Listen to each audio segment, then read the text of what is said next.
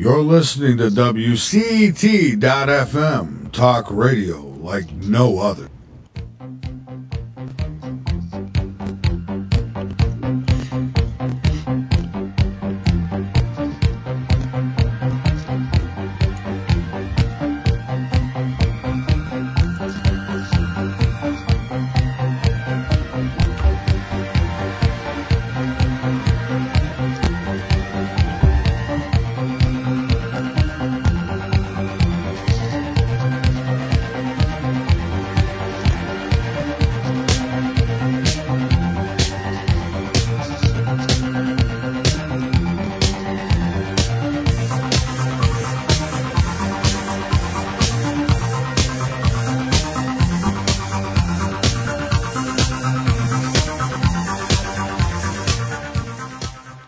And welcome to the Supernatural Realm on the WCET.FM radio network.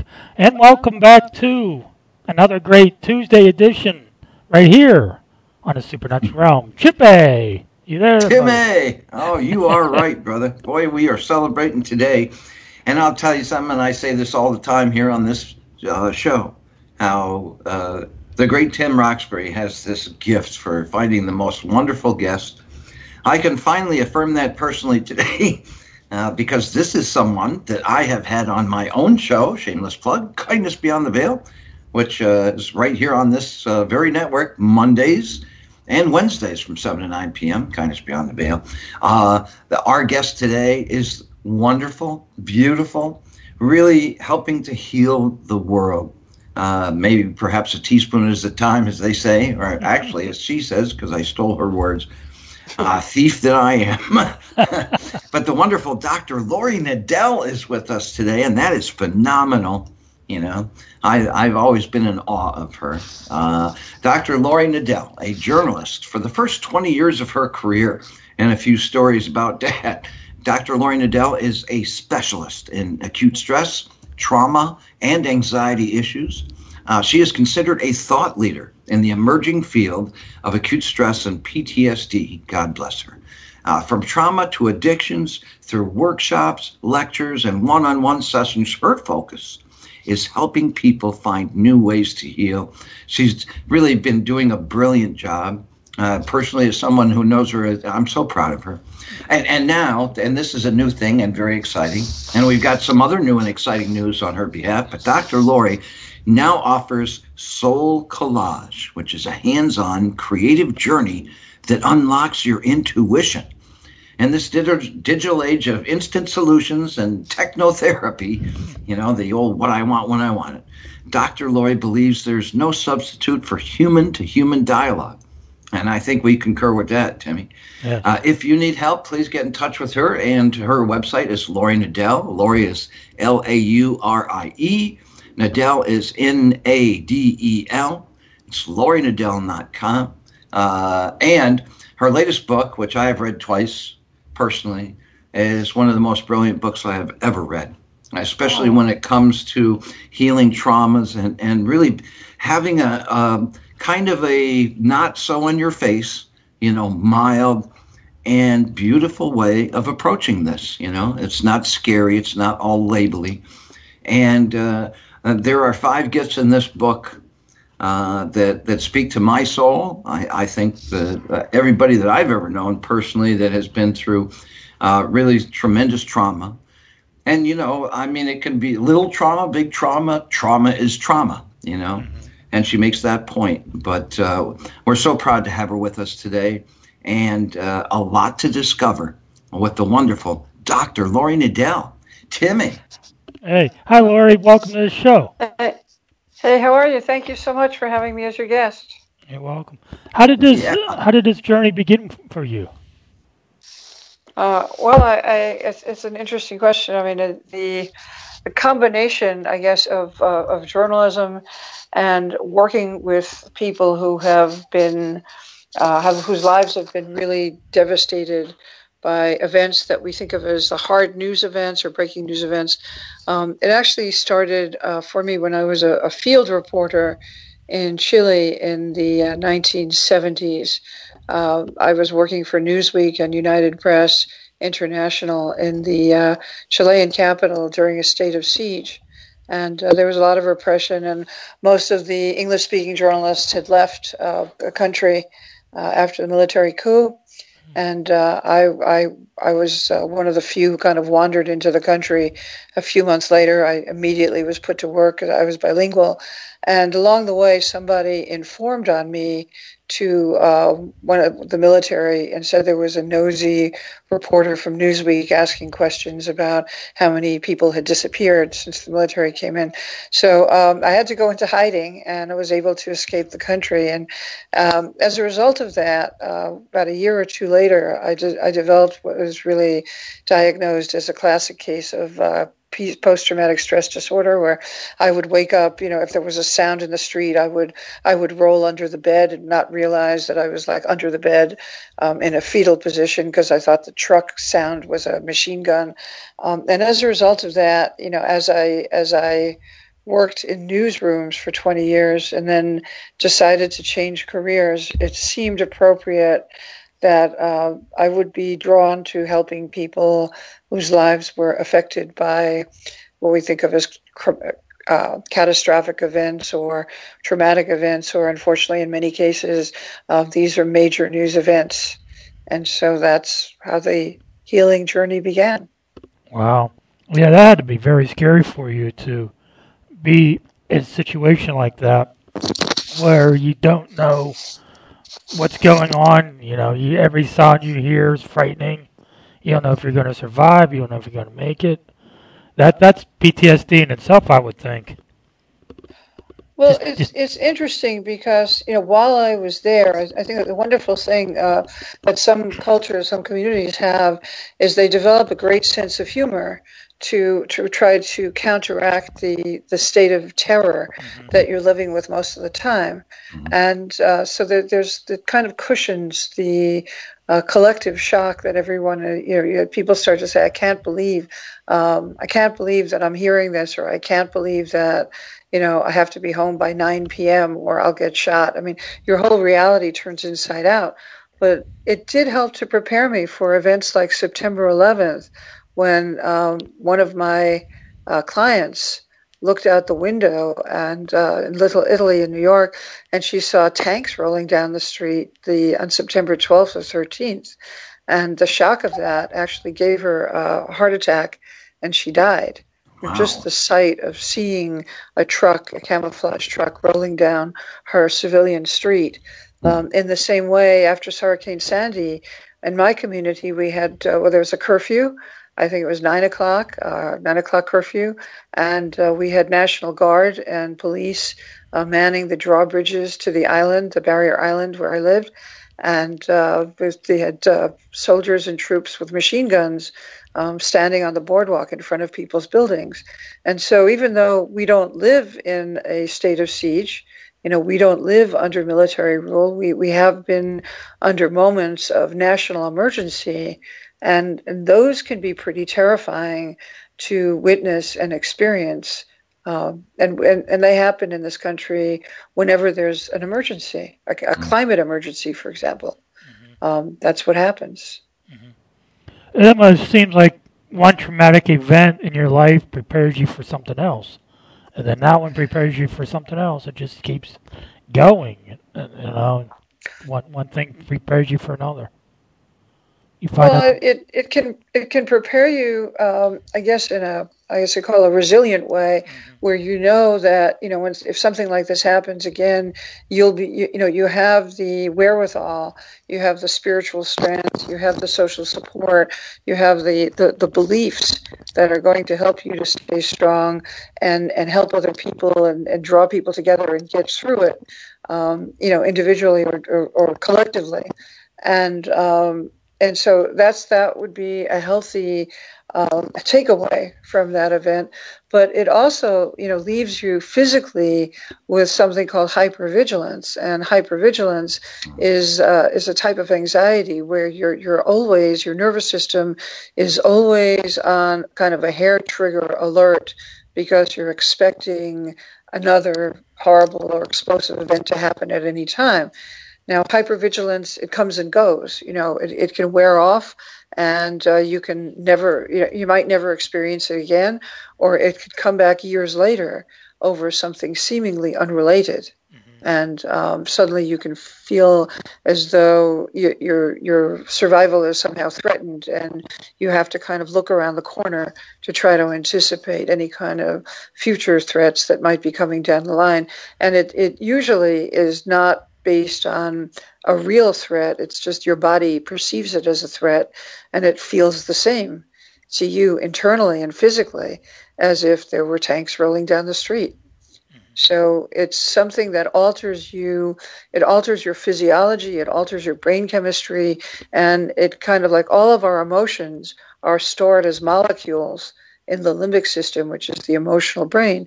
And when something happens, we can we can uh, be reminded, uh, the brain can be reminded, when in the past did I see something like that, or hear or smell something like that? And then the archive with that, that particular molecular chain, that chemistry of that emotion gets released. And so we were experiencing not only the horror of the present moment, but also the, the body gets to re experience that cascade of molecules from the original incident or series of incidents.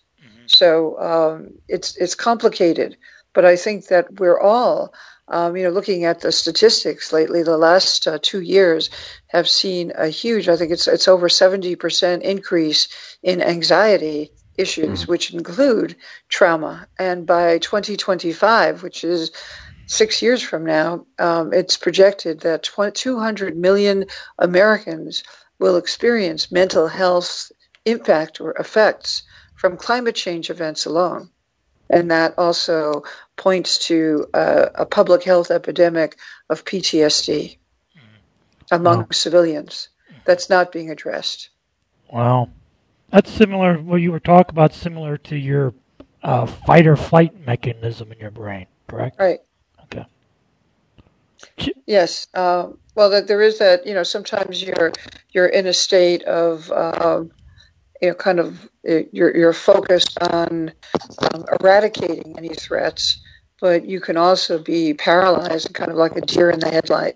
So it's it's kind of it's, it's an extreme form of fight or flight is kind of what happens when when you're really dealing with uh, you know not just life altering events, but survival situations in which there there are um, actual threats or actual losses of life, sometimes on a on a massive scale, like with a with a tsunami or with a, um, I know a natural catastrophe of some kind or a bombing, um, you know what we call an intentional disaster or a mass shooting.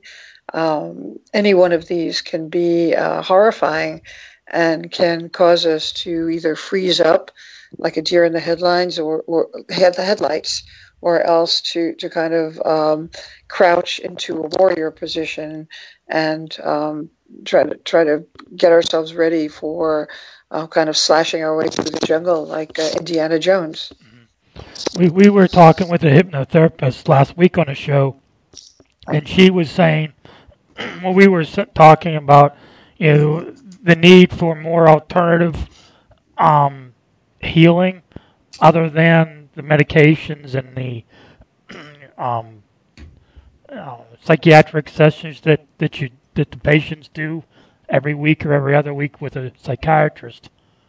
And there needs to be more natural ways of, of dealing with this because there's just so much of it, and the medications aren't working, and they just keep over medicating us, you know, and you know the, the market keeps growing and and there just seems to be no end to it.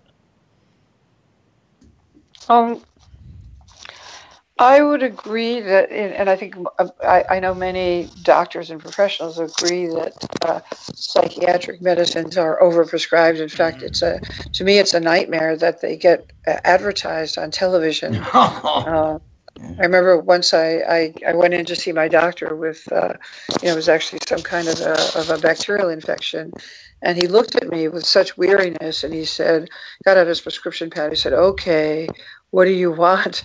And I said, Please, I want you to be the doctor. You tell me what I'm supposed to take, please, because I'm not here to do your job. And then I and then I looked at him and I said, Do people come in here asking you for drugs that they saw on TV? And he just nodded his head. He said, All the time. And he was just weary from it. You know, he's exhausted from it.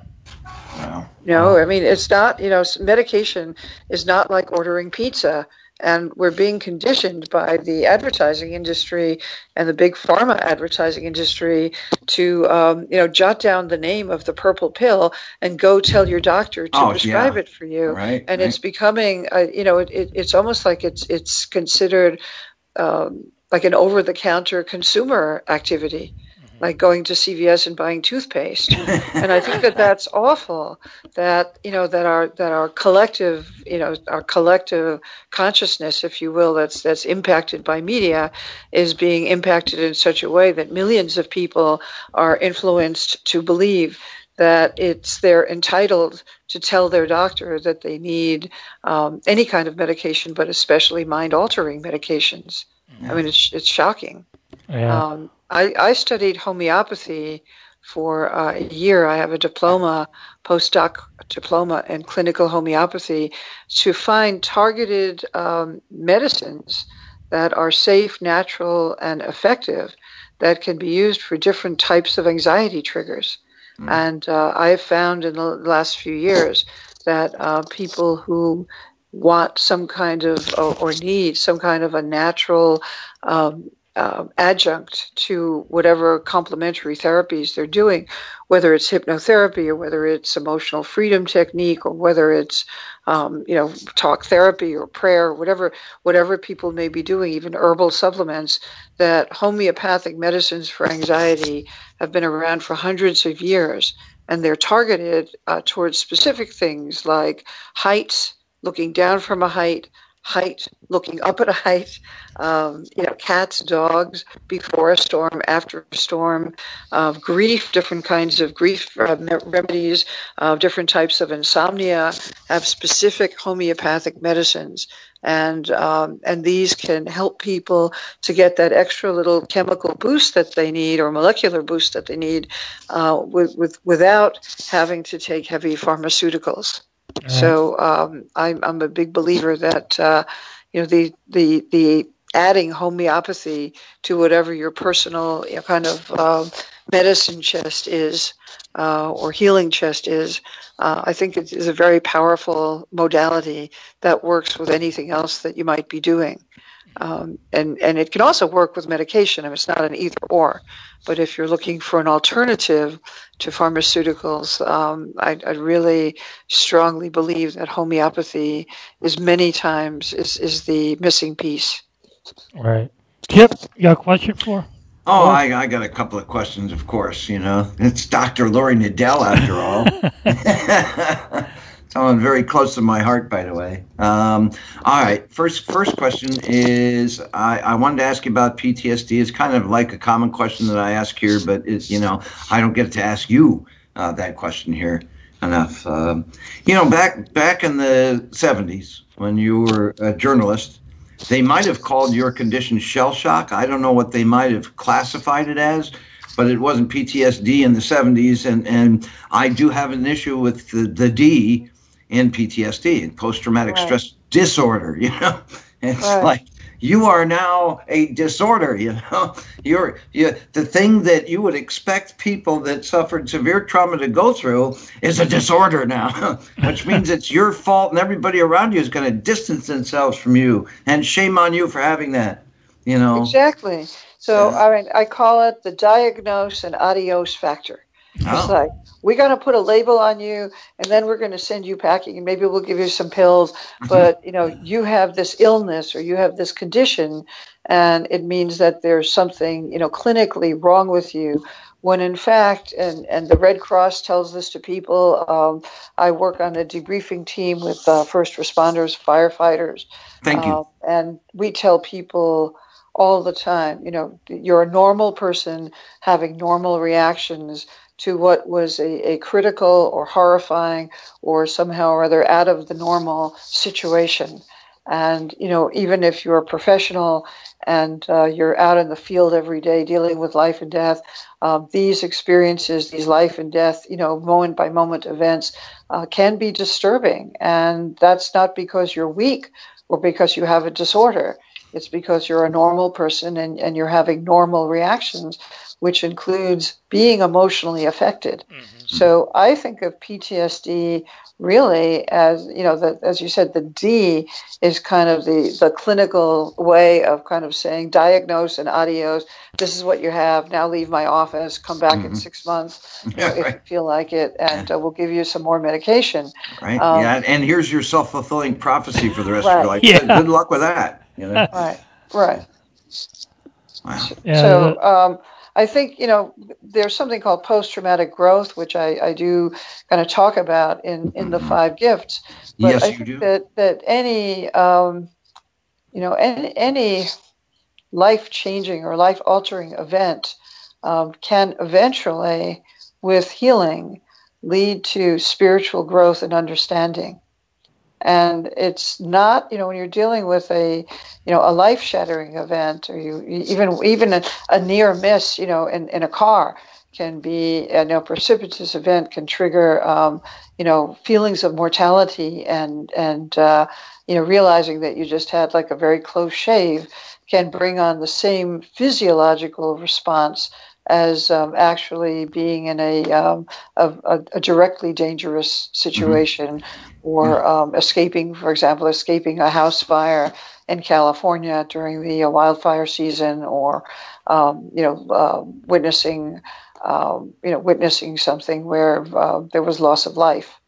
And um, the body responds to it in certain ways that you know, cause a we can we can have uh, headaches, we can shake, we can lose our appetite, all, can, all sorts of different, can, and uh, and never when you expected either, right, or exactly. or uh, some uh, flashbacks, if you will, which I think are best described by, by, your own description.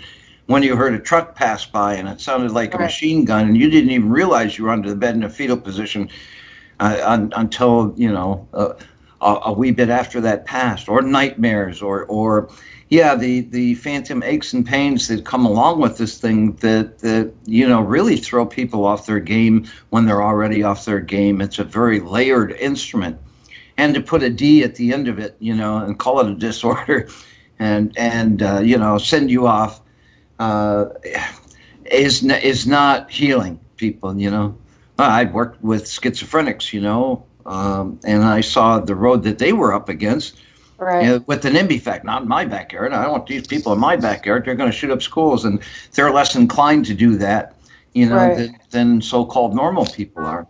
Right. So yeah, right. It it brings back a lot of triggers in in me too. And speaking of triggers, I wanted to talk because uh, something that you brushed over, I wanted to bring up because uh, I've been dealing with it for a while. Uh, sense of humor as a defense mechanism is big for me. You know, and I have a very right ironic and dry sense of humor. So, in my 22 years as a chronic pain patient, you know, when you joke around with these doctors, that doesn't go to help your case too much. Learn that the hard way, you know. But a defense mechanism is a defense mechanism, you right. know.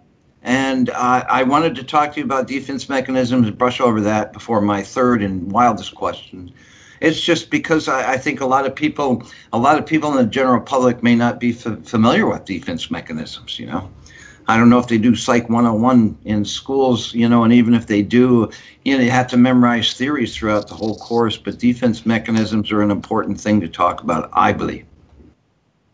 Uh, yes. Could you can you fill me fill it in a little bit more? So with what, can, what uh, my belief of defense mechanism. Well, look, some people uh, instead of facing something they don't want to face, get creative. You know, they write poetry or they write music. That that was considered, I think, the most adult of the defense mechanisms, but often happens in, in kids. You know, who are who uh, use creativity as a way to escape, you know, their their issues. Uh, dissociating might be one. Uh, becoming apathetic. You know, uh, sense of humor you know, things that we use to avoid these issues. That something like your book, The Five Gifts, which I will happily, shamelessly plug, uh, the subtitle is Discovering Hope, Healing, and Strength When Disaster Strikes. And The Five Gifts is available on laurie and, of course, Amazon too. And I'm sure, like every bookstore and library in the world.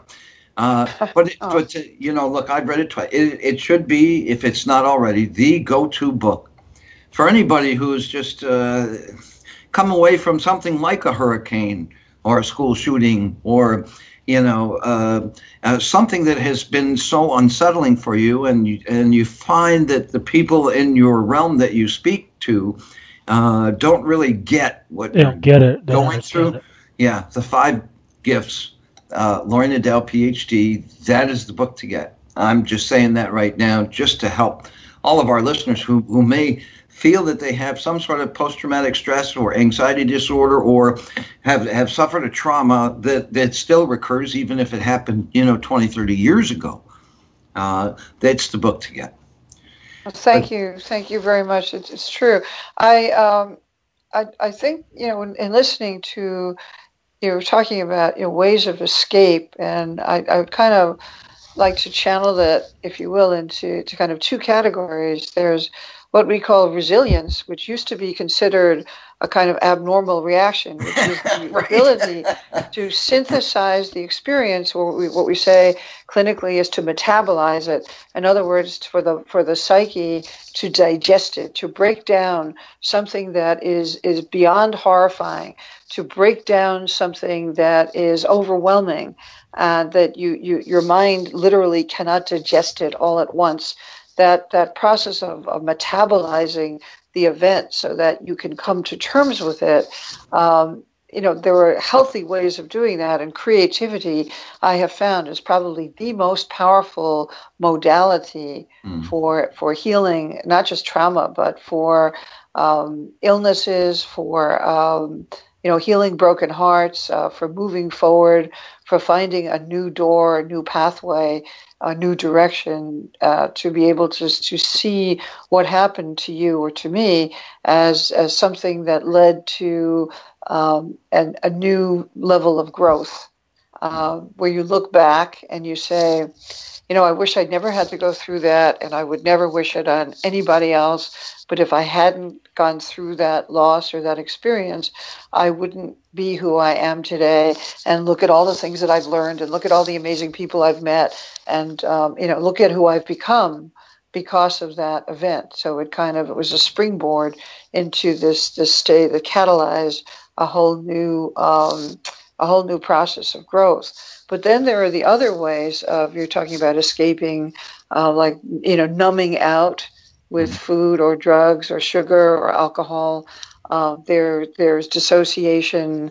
Uh, there's, um, you know, depression to the point where you cannot function. Uh, one of mm-hmm. my uh, mentors, Dr. Tom DeMaria, who was the, the, the executive director of the World Trade Center program, where I worked for several years.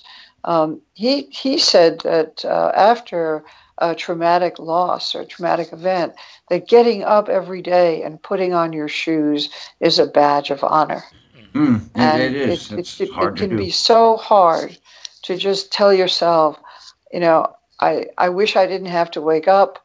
Um, I, I, but I'm going to get up and I'm going to put my shoes on and I'm going to take my kid to school. and I'm going to make breakfast and I'm going to come back and um, okay, I've got 30 phone calls to make, and they're all going to involve people who are going to be argumentative, or I'm going to get lied to, or I'm going to be, you know, I'm going to be switched around from voicemail A to voicemail B to voicemail C, and it's going to be very frustrating. And all I have to do today is make one call. I'm just going to make one call, and it, it's how you you walk yourself through the step by step survival.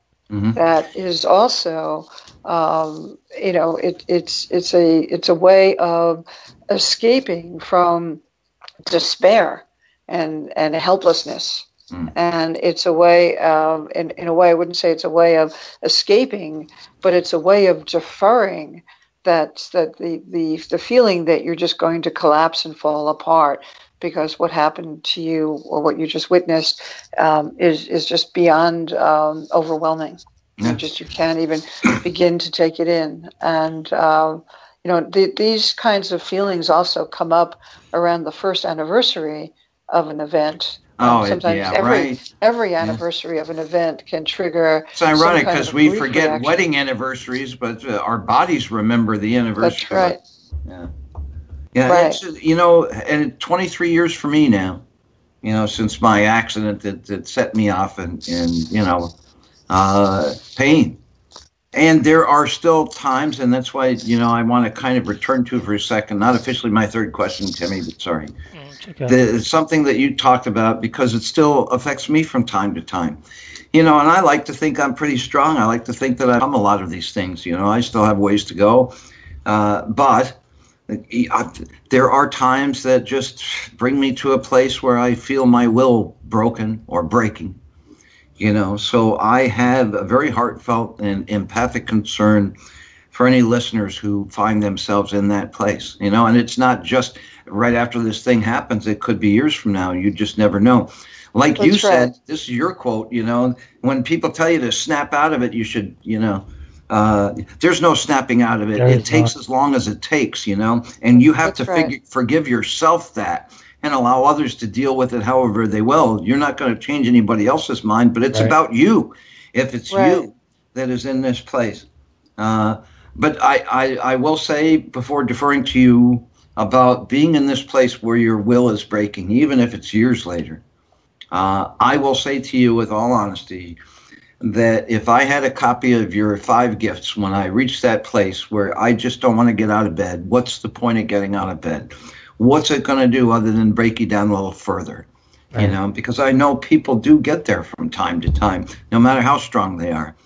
You know, read the five gifts, you know, because it's calm, it's uh, kind of mesmerizing, it's sweet, oh, and it's you. very forgiving you know so you don't have to look at yourself and say shame on me shame on me shame on me for being here because that only feeds it you know this kind of helps you find uh, very gentle ways out of that. Um, but you know for anybody listening who might be in that place that even i get to from time to time you know happy guy that i am you know where i just feel my will breaking um, any advice for them?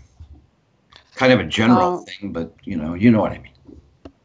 well, you know, the, it's funny, as I say, the, the first gift is humility.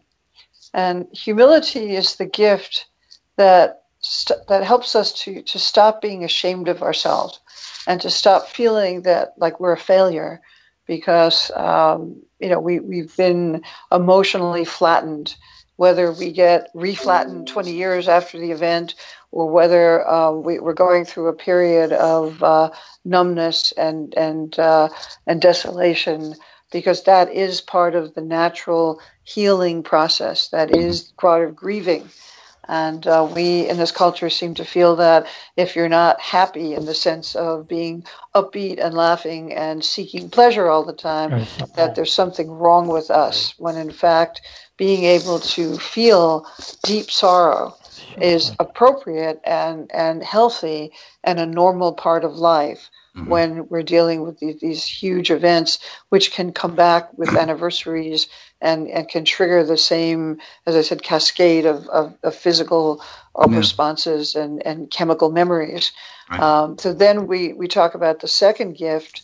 Well, the first gift helps us to stop saying, "Oh God, why me? Why did it have to be me?" Because with humility we, we, we again we step into that ocean of suffering which is part of the universal stream of life. And we mm-hmm. realize that you know as the buddha said the first noble truth is that to be human is to suffer.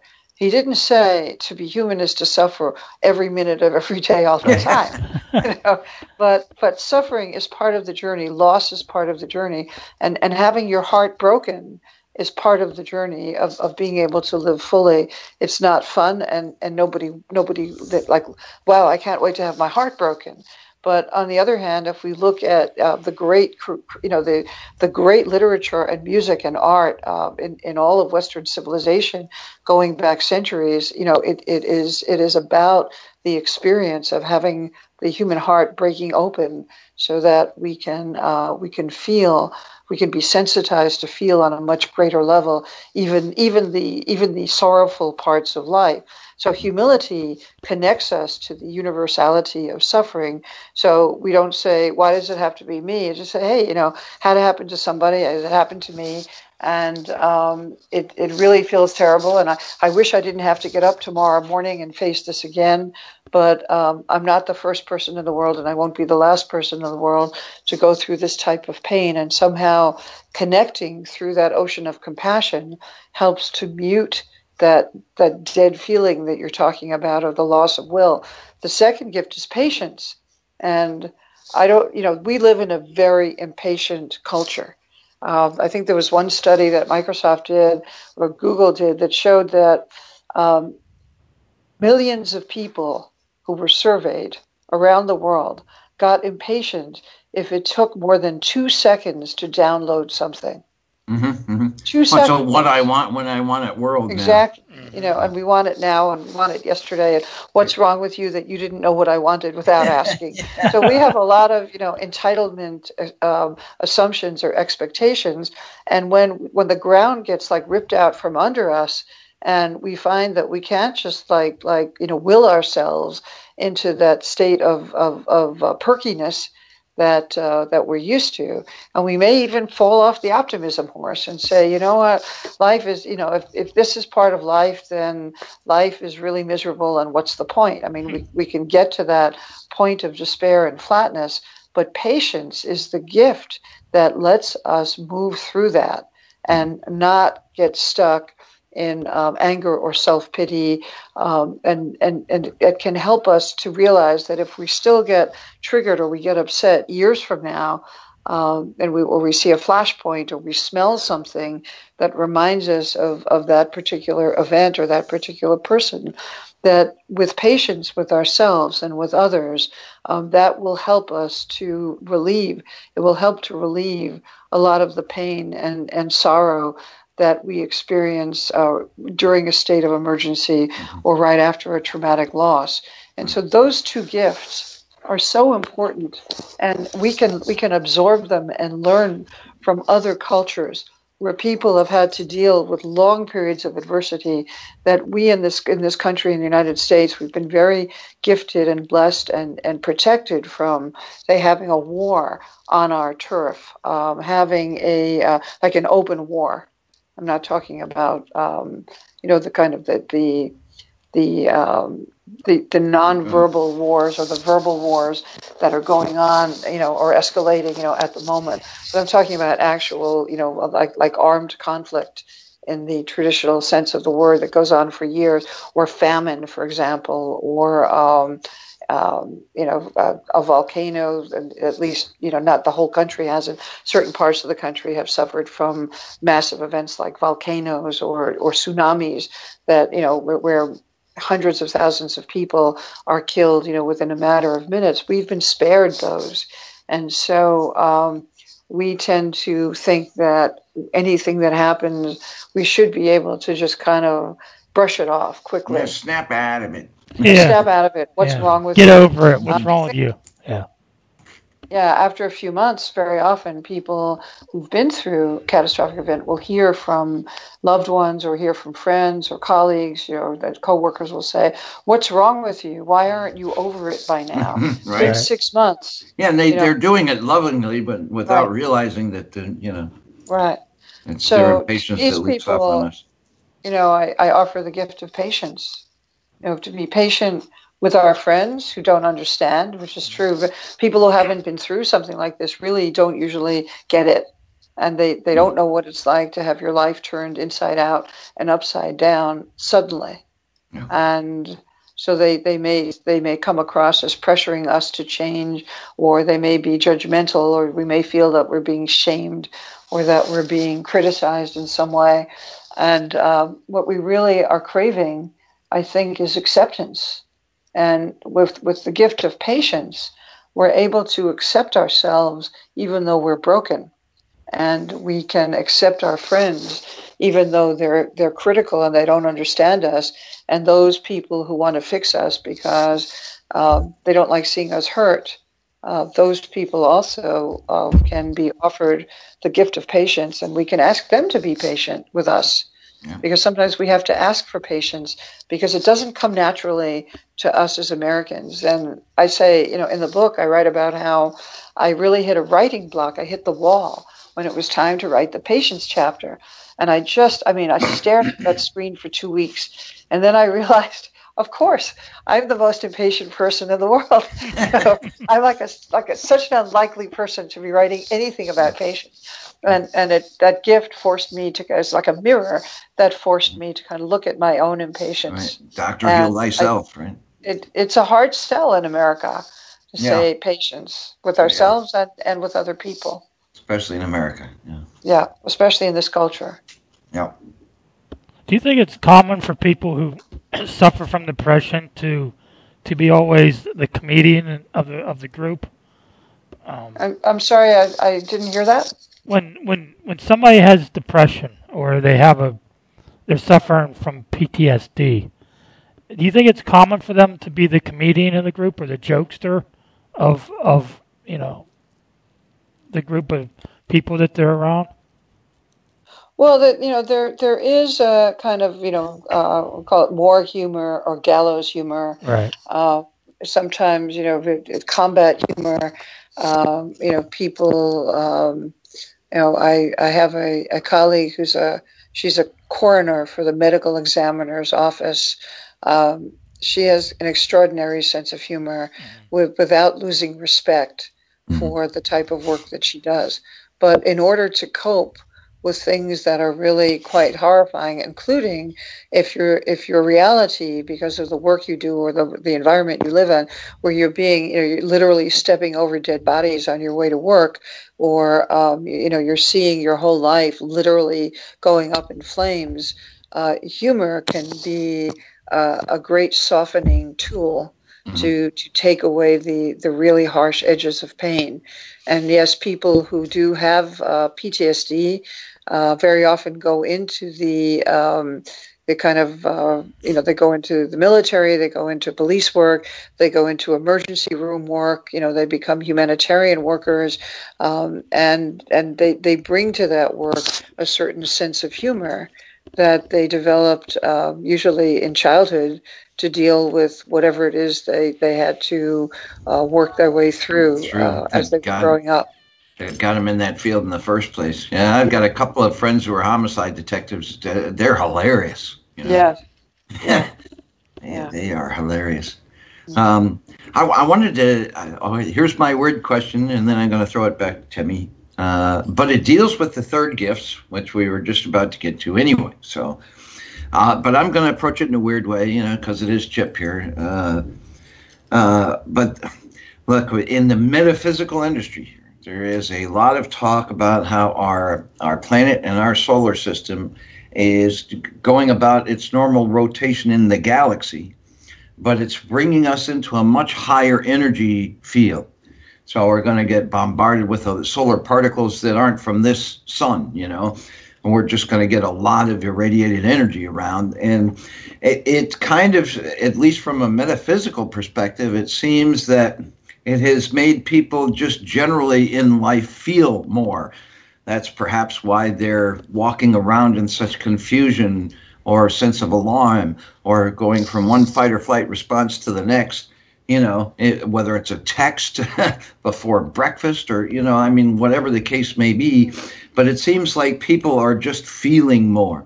So that brings out a lot of people who are outing themselves as empaths now, if you will. And because the third gift is empathy, my odd question is um, if people are just more feeling in general, all right, which kind of brings to them a sense of alarm, not just for their own life, but because they start feeling the emotions of others or feeling the energy of others or feeling the energy of the, the news media, you know, uh, crying at movies more than they would, uh, things of that nature. Um, and I'm going to lump this in with your new program uh, the SoulCollage, where you're uh, taking people on a hands-on creative journey that unlocks their intuition. And there's a thin line kind of between intuition and empathy sometimes. And that's kind of where I want to address that and bring in the fact that in your book to five gifts, empathy is the third gift. Uh, is there a way, let's say you have come across somebody who's been empathic uh, before they had this trauma, and now this trauma allows them not only to suffer their own uh, new misaligned world, but also take on the pain of others. Um, is there a way to, to get people to embrace their in, in, intuition, uh, but uh, dull their empathy, their level of empathy or empathic feeling? Does that make sense? Yeah, that's that's a that's a complex question, and um, firstly, I, I uh, you know the, the, the term empath is has gotten a, a kind of it, has got a little bit of uh, new age panache a little to bit, it. yeah, like aura, But, yeah, um, I- yeah, I get you know, that. so it's a little bit of a of a, a kind of a tagline now. Um, the the fact is, I I I don't know that there are any more uh, quote unquote empaths uh, than there than there were before.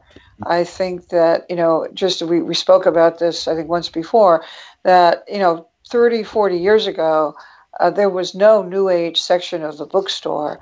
And so people who were psychic or children who were psychic or naturally intuitive um, had to deal with being shunned and being shamed and being there was a there still is to a large degree prejudice against people who and children who naturally prefer their intuition and you can throw you know kind of empathy in there as well Mhm. um, you know one of the great you know um, I kind of the great ways to be condescending and put someone down in the business world is to call them uh, touchy feely Mm-hmm. because God knows you wouldn't want to be feeling anything when you go to work. Right. Well, um, yeah, not in the sales industry anyway. Right. You wanna and be successful. You know, any corporate culture, I think, you know, banking, True. media. Yeah, Uh, I, true. I think that uh, I was probably considered uh, too sensitive um, in, in many uh, little pockets of my journalism career, although it was never said to me, rarely was it said to me directly.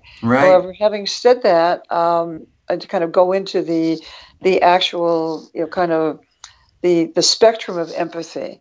It is uh, possible, and in fact, it, it it's actually part of if if you are an authentic or genuine empath, then I really believe that that, and I've spoken to hundreds of professionals over the years in the psychic professions and the intuitive professions, mediums, shamans, healers of many different cultures, um, so-called empaths, ghost hunters, and everybody says the same thing. Uh, who does this professionally? The most important thing they ever learn is how to turn it off. If Mhm. you don't learn how to turn it off, this is going to overwhelm your life. It is going to control you. It is not going to be a gift, and you're not going to make any points by walking around, um, you know, being unable to function because you feel the pain of other people. I mean, that's not the goal of being empathic. You know, there there is a, I, I I have developed a, a term for a couple of terms for um, I think the work that, that I do and the people uh, whom I who are, are in similar fields to me. Um, I, I think of us as compassion activists, or I think of us as uh, empathy warriors, like first Yeah. responders and paramedics and soldiers and, and, and, and police officers, people who go Right. in there and, and, they're very intuitive and, and they Right. they knock it down sometimes too but they're some of the most intuitive people on the planet Yeah. Exactly, because intuition is connected to their survival. Mhm. So there, you know, there, there, there's a there's a that I, I think the importance is, is to be to have empathy and still be able to walk in the world and function. Um, th- there's such a thing as, as too much of anything. Um, you know, too much of anything can be debilitating. Right. Uh, you know, too much uh, passion, can uh, be debilitating. Uh, you know, too much depression, obviously. I mean, a certain amount of depression. If your uh, beloved pet dies or you lose someone close to you, um, depression is going to be part of the emotional field that you have to move through in order to come to acceptance and growth. So, um, too much of anything, though, uh, can cause you to lose the ability to make decisions in the interest of your own survival and to become um, apathetic or to become um, too afraid to uh, venture forth, whether it's psychologically or physically, because you're so overwhelmed by all the feelings of others. If you're taking in the feelings of others to such a degree, then you need to learn how to turn it off. Mm-hmm. And when people find me, very often I'll, I get several calls, um, you know, over the course of a few months from people who are uh, wounded, literally wounded by their own um, empathic or spiritual abilities that have kind of taken over their life to the point where they, they cannot really make the best interests and thrive professionally or personally in their lives. It, it, it has just become a drain. And I, I say to each person, as it was said to me, when I first started to open up and have these uh, open up to the spiritual realm, if you will, or the supernatural realm. Uh, the best advice I ever received from one of my first teachers was, "You have to turn it off now. Mm-hmm. You have to tell it to go away. You have to imagine that it, it, it, you know, picture that it's a, it's a spigot, it's a faucet with water running out of it, and you're going to turn the water off." Mm-hmm. Um, you have to learn how to make it stop then you can turn it on when you're ready to turn it on. Or spirit will turn it back on when you're ready, when you're able to handle it, when you're able to handle that extra uh, bandwidth, if you will, of data and information. Because it's a huge responsibility, whether you're connecting with other people empathically or whether you consider yourself a professional psychic or intuitive, you have to control the bandwidth. You have to modulate it. If it is controlling you, if it has taken over your life, then you need to get help from somebody. Please, you need professional help and guidance from somebody who has been through this, who is able to teach you how to turn it off so mm-hmm. that it doesn't completely take over your life to the point where you can, you can no longer um, you know walk a healthy path for yourself in this incarnation. Mm-hmm. And I cannot say it any any more um, emphatically than that. Um, it's important for us, I think, as I said, to have um, you know there's such a thing as intellectual empathy, mm. and you know empathy. Uh, intellectual empathy is a rational skill that I used to teach in business classes. It's the ability to think something through from another person's position. But when I'm talking about the gift of empathy, I'm really talking in a way, not just about the emotion of compassion or feeling other people's feelings, but the ability to see that somebody else has needs because their life has just gone off the rails or because they've just uh, witnessed something horrific where they've just had a they've had a sudden terrible loss. And to be able to ask that person what do you need? Right. What do you need?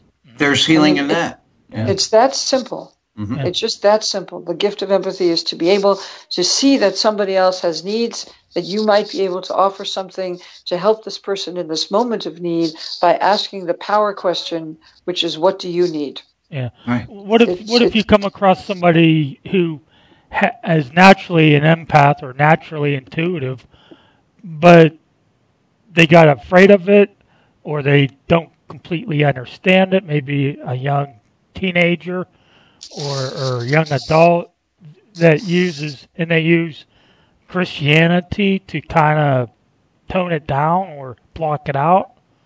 How do you communicate with somebody that does that or or ends up using Christianity more so than than recognizing their gifts? Well, I you know people who go into that path whether they're whether they're self-selecting or whether you know somebody kind of brings them into that path. Mm-hmm. Um, you know, it's just like people who who um, you know go to prison and find Jesus, or right. uh, they're Um, you know, they, they, they develop a, a personal experience of a divine power through, you know, some kind of addiction recovery program. Uh, you know, it, if, if, it, if it helps them, um, and, and again, if that's another tool to turn it off for now, there's nothing that says it's going to be turned off forever. If somebody was a teenager or a young adult and they came to me personally for some kind of uh, therapeutic guidance, um, I would tell them to turn it off as well. So I think that any modality that helps somebody, especially a young person, to shut it down for now. Mm. Because you know what? It comes from spirit. And when spirit decides that you're ready for it and you're a grown up, it will come back. And when it comes back, you have the right to say, I'm still not ready for it. I still, you know, want to turn it off, or you'll be open to accepting this gift and learning how to uh, use it and let it help you in your daily life. But young people who get overwhelmed by it, the best thing that they can do is just turn it off for now. It'll and focus on developing a grounded life where you're able to earn a living doing something productive that you enjoy, where you're able to enjoy uh, stable, loving relationships and friendships, um, where you literally find your ground and are able to, to build a foundation in your life, in, in the third dimension, in your human body. And um, very often when people, you know, get overwhelmed by this, they start spending too much time in the other world mm-hmm. or spending too much time, as Jung would say, in their inner world or hanging out with spirits or hanging out with uh, non physical intelligences, if you will, or playing around with. Um, playing around with things like paranormal phenomena or uh, telepathy. And if you're not grounded, you know, it's like playing with electricity. You know, if you're mm-hmm. not grounded, it, you know, it can light a house or it can electrocute you. And, you know, when these things, these uh, gifts start to open up when people are young, very often they come on very suddenly. And they, you, you need to really make sure that, that your life is grounded before you begin to experiment or explore them, yeah. uh, because it, it, can, they can just, um, they can really cause you to lose your way. Mm. They can. That, and once you've opened that gate, you know, you can always, it will always be open. Exactly. You know, but all good things in time, especially yeah, when exactly. it becomes burdensome. Because I have, I have a loved one, a little niece like that, and she's even distanced herself from me because I know she has a gift and I have uh, abilities as well. And maybe that's part of the reason why she's distancing, distancing herself from me because she wants to shut it off for a while.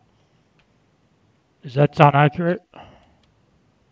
Uh, well, you said I I heard you up to distancing yourself, and then I I'm sorry I didn't hear the rest of your sentence. My niece has distanced herself from me because I have the abilities, and she has abilities probably more than I do, and she's gotten into uh, the Bible a lot since you know over the last couple years. And do you think that's why there's distance there between her and I because she doesn't want to deal with those abilities right now? Or shut them off for a while? Well, you know, it's probably not conscious. I would imagine that she's, uh, you know, looking for safe ground. Mm-hmm. And uh, if she's a young person, you know, we don't, you know, we don't live in communities, uh, for example, um, in in other cultures and indigenous cultures, or um, you know, even say, you know, 150 years ago, uh, somebody had these, a young person had these abilities, um, you would be taken to the wise grandmother or the aunt right. or the medicine man or you know somebody in the extended family or community who had the gifts and and who was kind of the the wise person or the leader, uh, the spiritual leader in the community or the herbalist in the community, and they would begin to tutor that person. Mm. Uh, we don't live in, in a tribal or kind of a small uh, you know, we, we don't live in those kinds of small communities where we have, uh, you know, a, a, shaman or an elder. We may have somebody in, in our family um, who, you know, also has, has similar gifts or patterns, but it's, you know, it's not it's not generally acknowledged and nurtured uh, with, within a kind of communal setting um, in you know we don't have the traditions of the ancestors in, in, in 21st century Western civilization.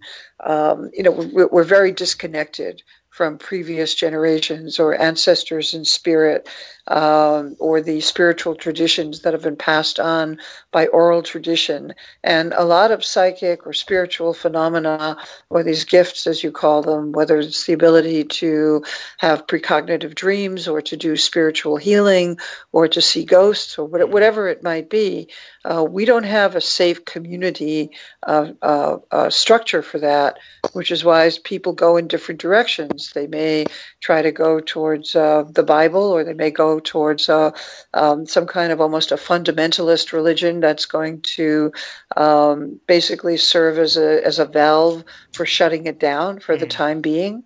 Um, or they may go in the other direction. I've seen many, many, many people over the years where they suddenly jump off the diving board into the deep end of of new age thinking and uh, they go into completely the other direction, um, which is, uh, as far as I'm concerned, like living, you know, living in fairyland. I mean, where the, there's there's no such thing as uh, logic or any kind of fact or any kind of uh, foundation, or um, you know, all doctors are evil and science mm. doesn't exist, and uh, the world is exactly because of how you think, and um, you know, that kind of magical thinking and and and illusion. So you know, it can go in either direction. Uh, I, I, don't think I, it's different for each person. I think that the goal is to be able to experience what this gift has to bring to your life, but in a way that, as I said, that that allows you to embrace um, a healthy relationship with work, with money, with your health, with other people, and with life itself. And if if it's pulling you away from healthy interactions with life itself, then it doesn't matter which door you open. Um, it, eventually, the extremism is probably going to spit you back out into the into the realm of being a seeker, because I don't think that extremism over time or fundamentalism works for people once they've begun to open up. Sooner or later, they're going to find themselves, you know, back in the in the reservoir of mm. the unconscious trying to figure out what's really going on because these experiences do transform us into explorers and seekers. Mm. So, so you can't shut it off for so long, then? Is that what you're ultimately saying?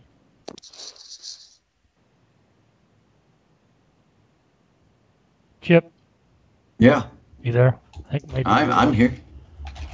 I, I, Can we lose her? I think maybe we lost her because it was. No, she's there. Yeah. Okay. Yeah, I hope that didn't kind of go too far afield. No, that's fine. I think that um, you know a lot of uh, we don't really have this. You know, people will will kind of gravitate towards you know webinar heroes and. Uh, you know, uh, gurus, if you will, or they, will go to, um, you know, New Age centers or workshops, or they'll uh, start to study the Kabbalah or Kabbalah or Christian uh, Christian mysticism or Sufism, um, and some of these paths may take them into to more kind of rigid structures. Um, you know, Christianity, for example, they may find themselves in a place where the people who they're studying with will try to shut it down, right. say this is not Christian. You know, you shouldn't be having these experiences. I've actually, um, in one of my my my talks at a convention that was in the Bible Belt, uh, one of the people in the audience accused me of preaching the work of the devil because I was speaking about my wow. book Sixth Sense. Wow. Uh, you know, and, and then you go to California and people in California say, "Hey, man, do you believe in telepathy with extraterrestrials?" and that's their take on sixth sense. And then you know you go on the East Coast, and people would call up and call you know call call in radio, and they would say, um, "I want to I want you to tell me what to do because I had a dream that I and my uncle Harry was a gambler, and he came to me in the dream, and he told me to bet on the third horse in the fourth race, and I did, and the horse lost." And so, how can I tell my real intuition from false intuition? Mm-hmm. And so, on the East Coast, is very pragmatic, mm-hmm. and in the Bible Belt, it's the work of the devil. And on the West Coast, you know, they're flying around with extraterrestrials, and you know, they look at it from a completely different part of the room. Yeah, I was listening to the scanner a couple weeks ago, and there was a caller called in, and she said God told her that someone was breaking into her house. Wow. Which was kind wow. of funny. But yeah. Really Yeah. nice of God to do that. though. yeah, I guess so. Uh, yeah. Uh, so. You guys ready to take a break? sure, buddy. But then show, we'll- man. We'll Yeah. take your question, Chip, and then maybe you know we'll get some callers. The number is seven two four six zero two two eight two six. That's seven two four six zero two two eight two six. You are listening to the Supernatural Realm with our guest Laurie Nadel. We'll be right back right after this. You're listening to WCET.FM, talk radio like no other. Right. But a talking gecko. Why? I'll tell you why. Because people trust advertising icons. Um, Some bloke tells you to go to geico.com and you're like, really? And just who might you be? But a gecko, he can be trusted. I ask if you want to save hundreds on car insurance and you're like, yes, thank you. Mind babysitting my kids? And I'm like, of course I'll sit with the kids. You're like a brother to me. Geico. 15 minutes could save you 15% or more on car insurance. Thanks for watching a video from the best of Geico. To vote for your favorite ad and enter for a chance to appear in an upcoming Geico commercial, just click over there. Where do I click again? Right over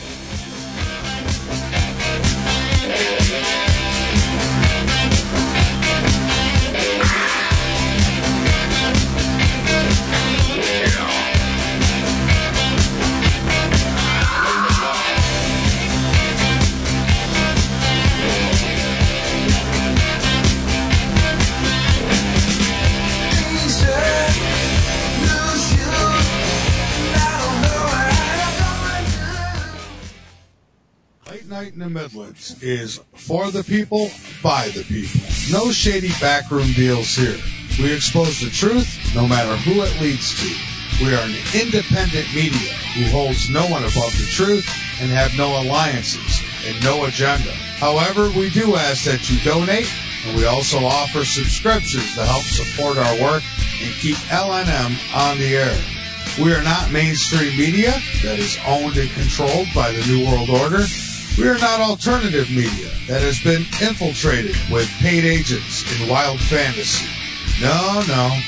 We are a free thinking, free speaking, tell it like it is, independent media that just happens to cover everything but not fall for anything. The best guests, the best information, late night in the Midlands, independent media exposing the truth, one show at a time. At Armstrong, we're proud of the great customer service we provide. Our hard work has been nationally recognized. Armstrong has received the 2012 Best Customer Service Award for service excellence among independent cable operators. From our blue booties To our 24 7 support, our customer service sets us apart from other providers. That's the Armstrong experience. Armstrong, one wire, infinite possibilities. Mondays from 7 to 9 p.m. Eastern on Kindness Beyond the Veil. Even in the darkest realms and mysteries, good things happen. Kind, even loving things. In the paranormal, psychic world, extraterrestrials, mystical healing, light workers, starseeds, things that have astounded us since the beginning of time do have a love-based side to them. And we'll show you on Kindness Beyond the Veil. Every Monday, 7 to 9 p.m. Eastern with your host, Chip Reichenthal. Leading into Michael Barrett's Late Night in the Midland show at 9 Eastern, making Mondays worthy of looking forward to right here on WCET-FM because that's where the action is. 2826 704 602 2826 704 704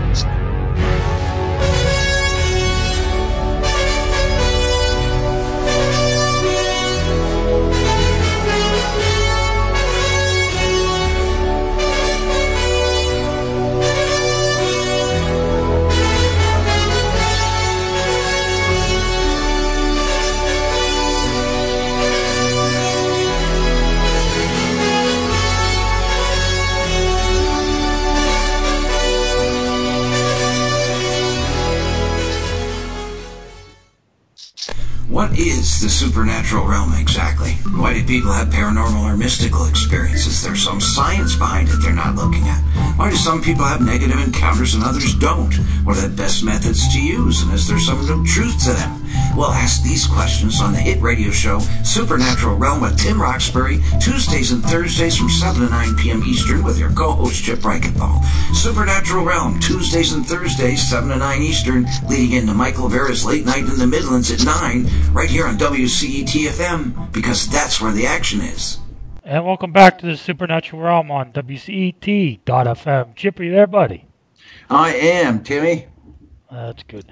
Uh, Laurie, Laurie, you there? Yeah. Yeah, I'm here. Okay. The, the call in, Tim, it says, it says 704 or 724? 724 602 2826. Yeah, 724. Yeah. 724 628 2826. Yes, that is correct. Uh, 724 602 2826. 602. Okay. I'm just going to tweet it out here. awesome. Yes, our honored guest, Dr. Laurie Nadel, today here on the Supernatural Realm. Of course, we remind you, Supernatural Realm is live every Tuesday and Thursday here on WCET.FM from 7 to 9 p.m. Eastern, uh, and very proudly so. Uh, Dr. Laurie Nadel uh, is really uh, a, a, a, wonderful specialist in acute stress, trauma, anxiety issues, considered a thought leader in the emerging fields of acute stress and PTSD, uh, from trauma to addictions through workshops, lectures, one on one sessions. And her brand new offering, SoulCollage, which is a hands on creative journey that unlocks your intuition, and her incredibly wonderful book, The Five Gifts, which really should be if not already, the go to book for anyone that has endured trauma, uh, has endured uh, really unmanageable uh, stress or, or PTSD, uh, or any anything along those realms, any, anything in the shade or shadow of those realms. Uh, the Five Gifts is the book to get. Uh, subtitle is Discovering Hope, Healing, and Strength When Disaster Strikes. And you can find all about her at laurienadel.com. Laurie is L a U R I E. Nadel is N A D E L. So laurienadel.com for uh, any and all information uh, pertinent to what we're talking about, pertinent to all the wonderful offerings that she has uh, for all of us here. Real honor to have her along today. Uh, and again, we thank you. Um, and back to the five gifts, kind of an unusual question for you. of course, that's me. but uh, you know, we talked about the first three gifts, which are humility, right, patience, and empathy. You know, uh, humility, which I personally am very proud of. I'm proud of my ability to be humble. Nobody can be humble like me, right? Uh-huh. Uh, I tell you about patience, but we got to go. Uh, let's so let's get to empathy. Oh, we talked about that, and boy, I feel you. Okay, now uh, to the fourth gift here, and I, I, of course, my unusual question because you know in my years in mediumship i mean it is the supernatural realm so that's why i'm going there. I've dealt with the spirits of suicides before. All right. And i have found at least personally that uh, if they really want to go into the light so to speak if they're here in earthbound uh, form or situation they have to forgive themselves. It's not about forgiving others. It's about forgiving themselves ultimately. And i think through trauma or PTSD or depression or anxiety or stress or anything that we hold ourselves accountable for, uh, that may be pertinent also. And I just want to say quickly that yes, I've been a loser before, but when I was a loser, I was going to be the best loser of all time. You know, I was going to be the best loser that anybody ever heard of. That's right. Uh, and that's kind of my forgiveness, I, I, suppose. You know, in order to to move forward and into into growth, which we'll get to. But um, is that a fair question? Do you think is it is it harder to forgive ourselves than it is to forgive others? Hard enough as it is to forgive others for whatever things may have transpired in our life. Uh, I think so. I think that uh, firstly, I, I, I always tell people forgiveness is uh, for, forgiveness is is not like a light switch. You know, people think that it's a thing, then you either have it or you don't. But um, I, I, like to suggest that if we um, if we think of it as forgiving, in other words, it's it, it's it's a state of being rather than an, an object or a physical thing, then you can step into what it's like to be forgiving uh, fully and completely. And we can be forgiving of ourselves maybe 5% today and 80% tomorrow or 30%, where there may be somebody else in our life we may not forgive the fire or we may not forgive God. Um, but, but we step into the gift of forgiving, we're able to, to kind of step onto a spectrum of allowing ourselves to begin to forgive a little bit at a time and it doesn't have to be in a straight line. And in that way, we get to begin to experience the gift and, and really the miracle of forgiving. Because as we as we let go of anger and release our anger at ourselves and the shame at not having been able to prevent what happened, uh, we really experience this incredible gift of, of forgiving and forgiveness that is probably um, the most powerful uh, spiritual gift. Uh, I, I, think that we're privileged to ever experience um, in in this in this particular paranormal or supernatural realm in this human journey. The forgiveness is really a profound gift that we can receive and give, especially to ourselves after a traumatic loss. Oh, so it's a kind of a layered thing, the way the, the right. way you're putting it. We can right. kind of be forgiving of ourselves for our inability to automatically forgive, and it makes it easy right. for ultimate forgiveness. Ah, right. See, that's why you got to get the book, folks. Uh, the, uh, the five gifts. All right, I, I, I do want to ask you about the uh, the fifth of the five gifts uh, because there's so much else to cover with you, and you've had uh, lots of exciting news to share, which is we're excited for for you. Uh, but the the the last of the five gifts, you know, humility, patience, empathy, forgiveness, and the fifth one is growth. Um, and here's a wide open question for you: um, Why is growth the the final of the five gifts? If that's even fair to say, because I think they all kind of commingle with each other throughout the process. But why why growth is the fifth? Well, you know, again, if we change growth to growing, then um, you know it, it's a process that we're experiencing every moment that we're alive because our cells are reproducing. We're always growing and changing consciously or or or unconsciously, naturally and organically. Um, you know, as long as we're alive, uh, and or spiritually alive, maybe in, in another form, uh, we will always be growing. But when I talk about the gift of growth, that's that's what gives us the perspective of being um, being able to say, again, you, you know, we we we look at the events or the events that happened, and we can say, you know, I wish I wish I had never had to go through that. Um, I wouldn't wish it on anybody else but if I hadn't gone through that, I would never be who I am today. I would never have learned uh, what I've learned or met the incredible people that I've learned, uh, I've met and, and learned with and learned from over the years. So it it gives us the ability to to detach sufficiently from the event so that we're no longer experiencing it or re-experiencing it in every moment and it gives us that little bit of separation where we're able to become the observer and and look at uh, what the event has has taught us, what has it given us, and when we're able to perceive that, um, I, I believe that that is the gift of uh, that is the gift of growth. Yeah, kind of uh, going from saying "look at this loser" to "look at that loser," right? right. So, if you will, kind of a crass it, way to put it, but you know, appropriate, I guess for what we're talking. Yeah, it, it it it opens us up to being able to observe.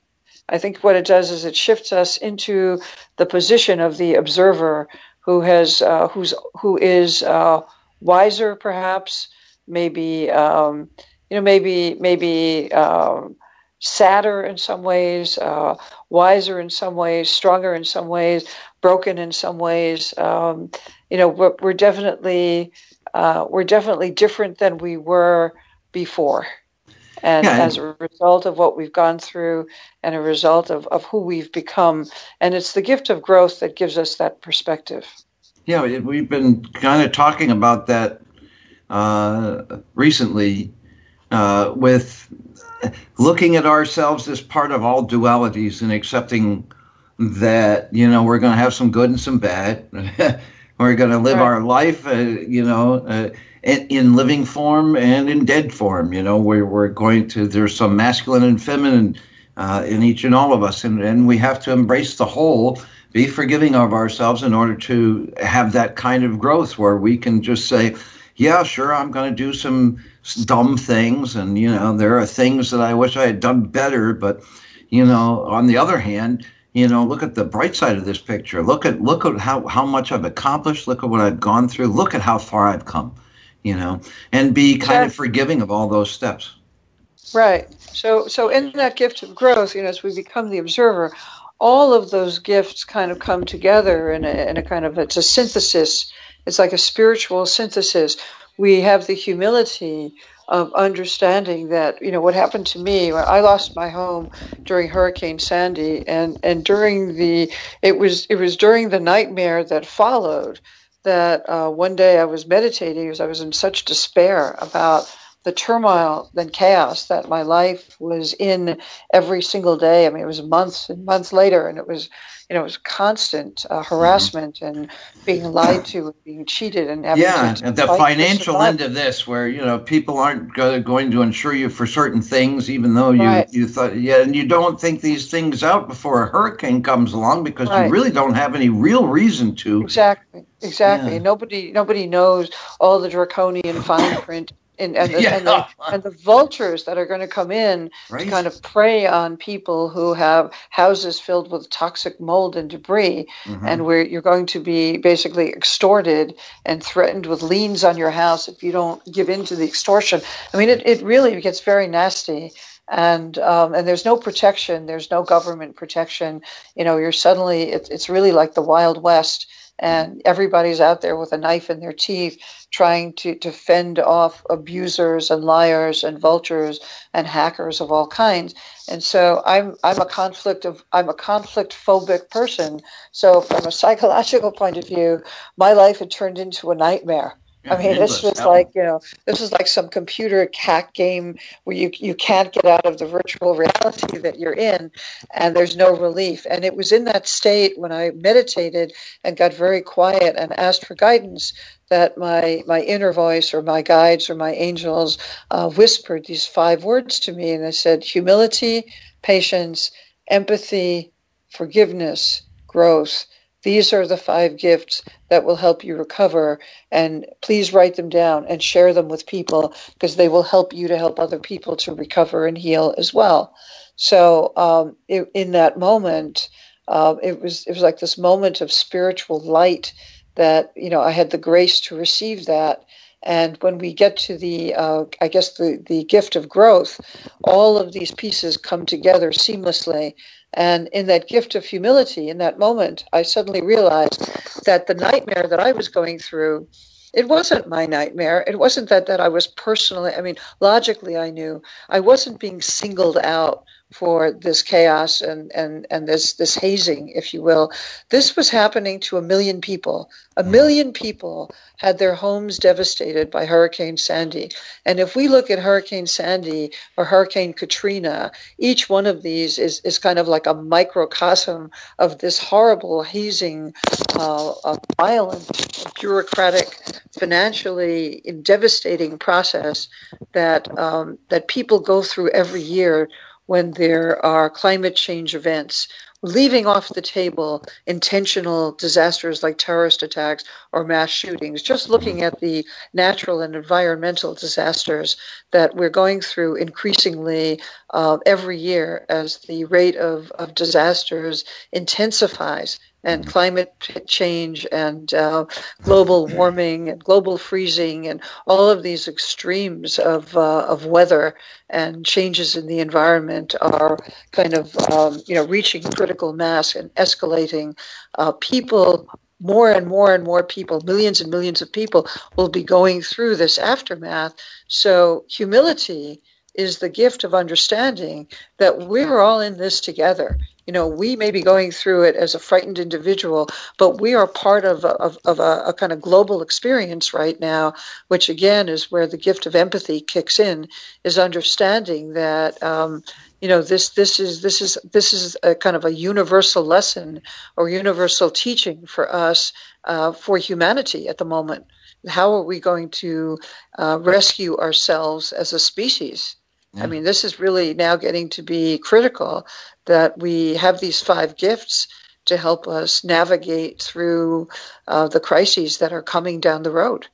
And I think that the gift of growth, you know, is it like it takes us into a different season of, of healing where we're able to, to kind of observe who we were and who we are, and we can definitely feel within ourselves that there's a difference because we, we've learned things, we've experienced things that we would not have come to without the horrible events that led to these teachings.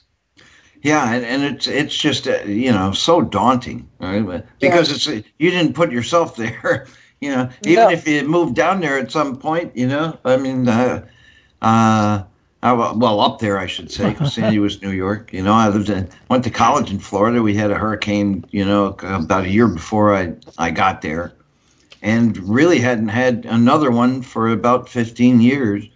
But you know, three out of the last five years have seen some, you know, at least uh, major threat, which is again a trigger for people who have been through that sort of thing. Right. You know, and even uh, you know, uh, New York, New Jersey area where where Sandy hit, you know, has had some kind of, you know, at least false alarms a, a few times. But you can't anticipate the the insurance people taking advantage, or the real estate people taking advantage, or all these Right. other wolves in, in sheep's clothing or wolves in wolves clothing that come at you. And it's it's just so daunting because first you see the worst in Mother Nature, and it's not an otherworldly thing; it's a worldly thing. And then you see the worst in people, and then they see, you know, and and and it makes the people around you worse because they're seeing it too, and it's not something to just be like pleasant about. So I mean, you know- there are so many layers to that, you know. Right. And I and I think you know we, we, we see the worst and we see the best. Um, you know we, we we see both. Um, you know I, I saw you know tremendous. I mean, real pure selflessness. That when I think about it now, it just makes me cry. You know, right right after Sandy and after 9/11 as well. I'm just thinking of the two um, most uh, powerful, I guess, uh, events of the biggest magnitude that I have been, um, you know, that, that I that have been part of my life or part of my journey um, in this lifetime. Uh, but we also, you know, can see people defaulting to like Lord of the Flies. I mean, it can become uh, very bizarre and tribal and territorial and selfish and um, you know narcissist, and it, and it can be also can be very dangerous. So uh, because people are fighting for resources, so you see both. And yeah, I'm I glad you it- pointed that out. you know and i think it's the you know the willingness to um, really kind of celebrate um, you know celebrate those moments of of sheer friendship and selflessness and connection. And you know the the, the time that i i shared water um, i had uh, i had a lot of extra water because six months before the storm, and this was something I wanted to mention, that very often uh, the spiritual world it, it, it gets very close to us uh, before and during and right after one of these horrendous events. Oh, certainly. And so, uh, six months before Hurricane Sandy, my father, who died in 1989, came to me in a dream and said, You're going to need to buy more water because there's going to be an emergency. And then six six weeks later, Fourth of July, my favorite uncle came to me in a dream and he said, "You know, your dad and I are really upset with you because you don't have enough water. We really need you to pay attention." And so each time, you know, one of them would show up in a dream. I'd go out and I'd get some more water. And um, and then finally, my dad came back before Labor Day, and he said, "You know, you're really not taking this seriously enough." So the night of the storm, the night of Hurricane Sandy, the storm surge destroyed or blew out the sewage treatment pump for the entire barrier island. And so when the tide water uh, left, when the tide pulled the flood water out to the ocean, everything on the island was contaminated. Mm-hmm. Uh, that you know every everything in our homes was covered with raw sewage, and we weren't allowed to use the water. The, you know we were we received you know word of mouth. The grapevine came out and you know what, what little communication we could get It said don't touch the water don't drink the water don't don't uh, wash with the water and because the my my father and my uncle had spoken to me in dreams um, I was prepared and I was able to share water with people Wow. because the Red Cross didn't show up for a couple of days. And I still remember this act of, of pure selflessness when I, I gave my neighbor um, a gallon of water. And the first thing she did was come back with a cup of tea because she had Aw. she, her stove still worked. And so she, it, it, it was really it was such a moment There's of beauty in pure generosity that I, I still I still get teary when I think about it. So Oh, you I- see those kinds of gifts coming coming and, and being exchanged at the same time as you see you know some really you know kind of vicious behavior, especially on the part of the institutions Mm. that are supposed to protect us. and that's why I have a chapter on institutional betrayal, which is a layer of Mm-hmm. trauma that never gets talked about. That never gets talked about, right? And you know, I, honestly, I'm a little jealous because my spirits don't, you know, uh, fill me in on stuff that's coming. Well, let's hope you never get a like that. That's all I can say. yeah, true. Yeah. Well, you know, I, I drove down to Staten Island the, the week I'm, I live in Albany, so uh, the week that they let the roads back up, you know, the throughway and this and that, which was I think two weeks after uh, the hurricane, but at least a week and a half. And it was it was otherworldly driving down there, seeing. I mean, you know, I mean, you're driving in on, on the throughway, and instead of seeing you know grass and trees, you're seeing trees in a lake. You know, Right. it was just so disconcerting. You know, how about you, Tim? You you know, your spirits ever fill you in on stuff that's coming? Yeah, I've had uh, dreams of different things that Oh, you know, Yeah, rub it in, that. brother. Hurricane Sandy, for instance. You know, I You had got dreams. hit by that too? Yeah, oh yeah. Uh, weeks, maybe a couple months before it happened. You know, being the firefighter that I used to be, the experience Right. I used to have uh, for 20 years, I, I I would occasionally have dreams of fires, and Oh. that night I was dreaming that this whole city of of houses uh, right off the coast of, of, of the, I guess it was the Atlantic Ocean, was Mhm. Right. was flooded and all these houses were on fire. And then months later, weeks later, I heard about a Hurricane Sandy, and this one town, I don't know whether it was Roxbury, New York, or one of, what one a of- town for you to visit. one of the other towns nearby that Uh-huh. actually happened there and i was like wow you know i told my mom this months before you know when i had this dream and then told her that after hurricane sandy seeing seeing this on the news was was pretty surreal to me very surreal Yeah. having that experience so yeah Wow. they i do have those a lot you know not a lot but occasionally I'll, I'll have dreams of you know things happening that I find out later that actually did happen. So I don't know if it's like a lucid dream thing or what, but man, it, it freaky sometimes. Yeah. Well, I guess I Yeah. have, haven't endured quite the level of, you know, uh, crisis or tragedy uh, that compares to that. But I'm still a little jealous that my spirits aren't, you know, letting me know when, when something's coming, you know. yeah, I don't know if it's the experience as a firefighter I was having, you know, that I've Yeah, had, could be. but Could you know, very well be. could be tied. And and it's all around Sandy too. You know, we didn't really get hit by it that badly. I mean, Right. you know, we got we got affected, but nothing like Staten Island or Long Island affected. You know, I mm-hmm. mean, not even close. So not even Yeah. the same. Yeah. Hey, I got a wild one to ask you about. You know, either regarding your work or your book, The Five Gifts, or any of it. And I don't know if I've ever asked you this before, but I, I wanted to ask you about grief. You know, you mentioned it. I, I think at the beginning of our broadcast as something that you do uh, work with. Uh, you know, the thing that I have about grief, especially as a medium, is that nobody's ever taught how to grieve. There is no set way to do it. You know, there's no cool way or uncool way. There's just no way at all. You know, and people always have these little micro questions. You know, did I cry enough? Did I cry too much? You know, uh, is is a year enough? Do I just let it go? Is is t- eleven years too long?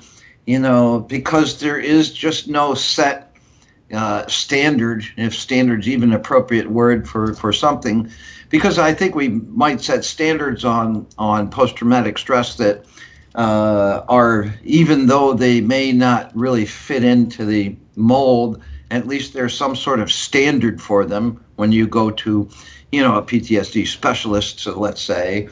Uh, but no, no such thing for grief. So I, I just wanted to, uh, with that in mind, ask you about grief and and uh, what you can add to that, especially considering there's really no model for it. There's no set way to do it. We're never taught how to do it or what's appropriate or inappropriate. You know. Well, again, you know, we, we there are there are models of grief, I guess, in, in every religion, and um, you know that's that's why there are chaplains in hospitals and hospices, and uh, there are grief counselors. But there, there is uh, there's no one set way to do it. Uh, some people, people, people who are atheists will grieve, and uh, people who have a, a deep spiritual or religious faith will grieve, and, and how they process their loss is it will be different. But they will go through the five stages of, uh, you know, denial, anger, bargaining, depression, and acceptance, which are five stages. The five gifts have nothing to do with those stages, but mm-hmm. they kind of coexist with each other. Um, there is really no timetable for PTSD either because it can suddenly come back or it can come up for the first time years after the event where you're not even making the connection between what you're feeling or what you're experiencing and um, you know the the event that you witnessed or you survived. Uh, so it, it's it, it's an individual, it's a very personal journey. Um, there's no set timetable. The heart heals in its own time and in its own way. Mm-hmm. And I think it's just profoundly important to uh, recognize and, and to have the humility and patience with ourselves and, and to forgive ourselves for experiencing this profound feeling of loss and sorrow after something has happened where we we've lost someone or something uh, that that was fundamental to our sense of well-being or, or love um, in this in this lifetime. Yeah, and it takes as long as it takes, right? Right, exactly. Yeah. And it's not a straight line. It isn't. It isn't. Yeah. Yeah. And I mean, there are people that I know that come to terms with it and then sink in like two years later. I, right. I wanted to ask you a similar question before I turn it to Timmy, who I'm sure wants to ask you something. Go ahead. Uh, about abuse, because I, I look, I got a lot of friends. I, I'm one of the few people I know that hasn't endured it, at least in any specific way. All right. But I'm surrounded by people that I love that have endured it. And even, you know, and have come to terms with their strength, have found their strength through this, you know, and that strength carries on but it reminds similar to my physical pain. It's a battle. Sometimes we win, sometimes we lose. And there are times when those voices come back to these people that I love, you know, that uh, say, you know, you're worthless and, you know, you'll never amount to anything. Even though they seemingly have surpassed it, you know, those voices always come back. Um, and and for folks like that, because I I can't feel in my earnest heart that I can help them as well as you can, uh, I don't know if you've been abused or not, but it's your specialty. you know, uh, I I, I can't say I feel powerless, but I think maybe your advice would be much better than mine on, on how those people can uh, quench those voices even when they return after years. Um, again, you know, it, it, it's different for each person. I mean, the, the you know, the abuse uh, may not, you know, may not involve a, a, physical loss or a physical wound, but the deep emotional wounds that um, either linger or um, suddenly kind of re-erupt, you know, years after those uh, psychic wounds were inflicted.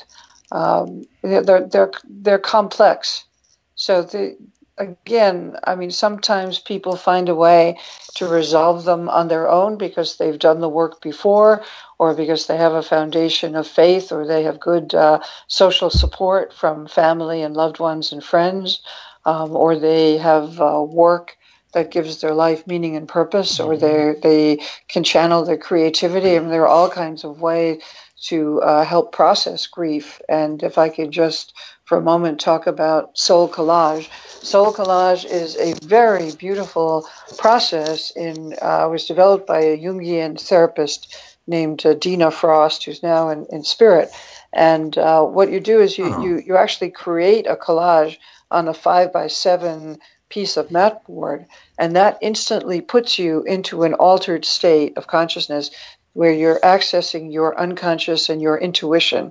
And after you create your collage, we take you into kind of like a guided meditation, and the images will speak to you. So it's like being in a, in a state of active dreaming. It, it's wow. really quite profound. Hmm. Um, it, it's a wonderful way to resolve, um, you know, unresolved issues of trauma, abuse, and grief. It, it's really a, a, a very uh, it's an incredible, magical process because once you, you begin to cut up paper and you hear the sound and the texture of the paper and the visual images and you're, you're assembling your own uh, collage of images that speak to you, it, it really puts you into a, a very joyful, relaxed, uh, kind of mindful state of creativity and soulfulness and it does it instantly. You don't have to pray.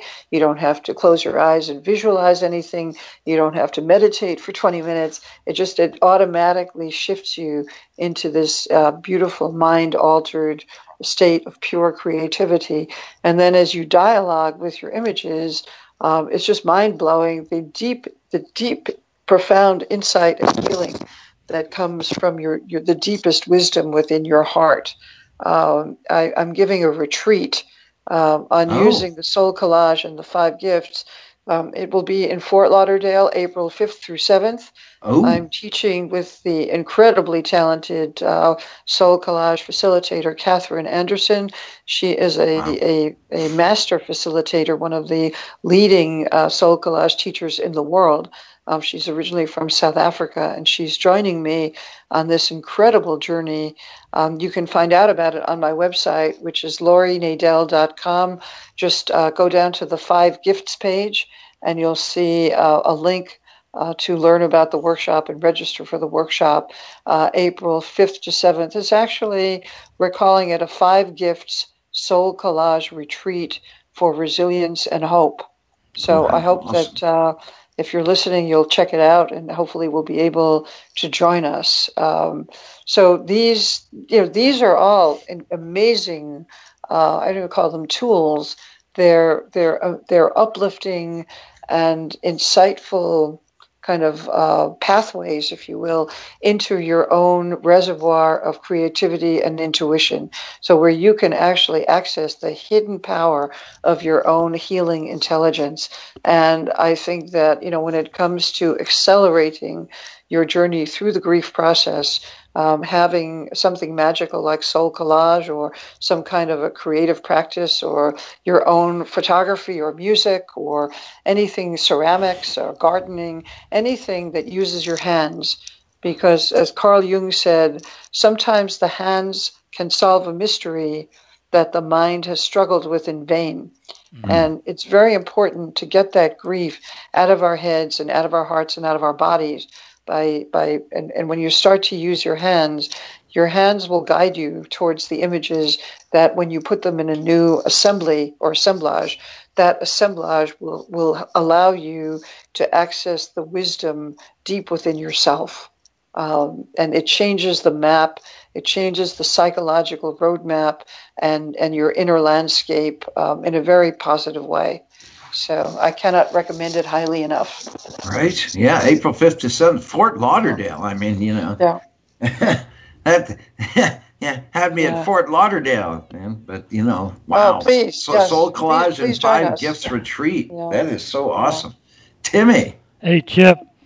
I think, you know, when you were talking about people who suffer from uh, abuse, whether it be physical, e- emotional, or a combination of the both. Mm-hmm. Um, that was pretty prevalent with me growing up. Um, but when I lost that loved one, Mhm. I was able to talk to him and and make a you know uh, to be able to to say I was sorry and for him to, to, to be emotional uh, as as he was getting ready to go to hospice. Um, To me, that was the most breaking moment in my life. I Well, never thought forgiveness and growth in that. yeah, I you know? never thought I'd be able to do it. I didn't expect I would do it. To to become emotional like that, it was just it just hit me all at once, and I was just like overwhelmed by what was going on, and you know the fact that I would he was dying and I was going to lose him in this life, and that was a breaking point for me to accept that forgiveness from him. Yeah. And I've been able Wow, to grow that's since then. beautiful. Well, that's Timmy. You know, Timmy's a beautiful guy. But I think I think each of us deal with that abuse differently. Mm. Right, Those of us that e- experience it, and Yeah. you know, some some Yes. of us, you know, are able to deal with it and overcome it, Right. and some of us don't. Right. And I was fortunately able to overcome it and grow from it. So that was pretty pretty neat. Yeah. Huh? Yeah. Yeah, I, I missed out on all that, so you know I get self-destructive. it's a dirty job, but somebody's got to do it, right? but um, but yeah, and you, you know it's ironic because you know I was the I was a kid in high school that everybody came to with their problems, and most of their problems dealt with an abusive household. Even though they, they knew that I didn't have one, I was kind of the guy to talk to, and and plus being slightly removed from it, you know, I could offer a different perspective, perhaps, you know, but it's not the same thing as uh, who we have with us today. you know, it kind of pales in comparison. Uh, uh, uh, the great Laurie Nadel. Now, I wanted to ask you quickly, Laurie, and then because I know Timmy probably has uh, more questions for you, but there's something new that uh, that brings you back to the great Northeast. and I just wanted to, I know you know what I'm talking about, so I'm just going to leave it wide open like that so you can share whatever you would like to uh, about what I- I- magic is yes, bringing you back north. Thank you so very much for uh, mentioning that. Uh, I, I actually have a, a, a some some really some amazing opportunities. Uh, I'm quite honored. Uh, I'll be uh, going to uh, work with a brilliant clinician uh, who whose work is actually uh, one of the inspirations behind the five gifts. Uh, Her Oh. name is Dr. Mona Greenfield.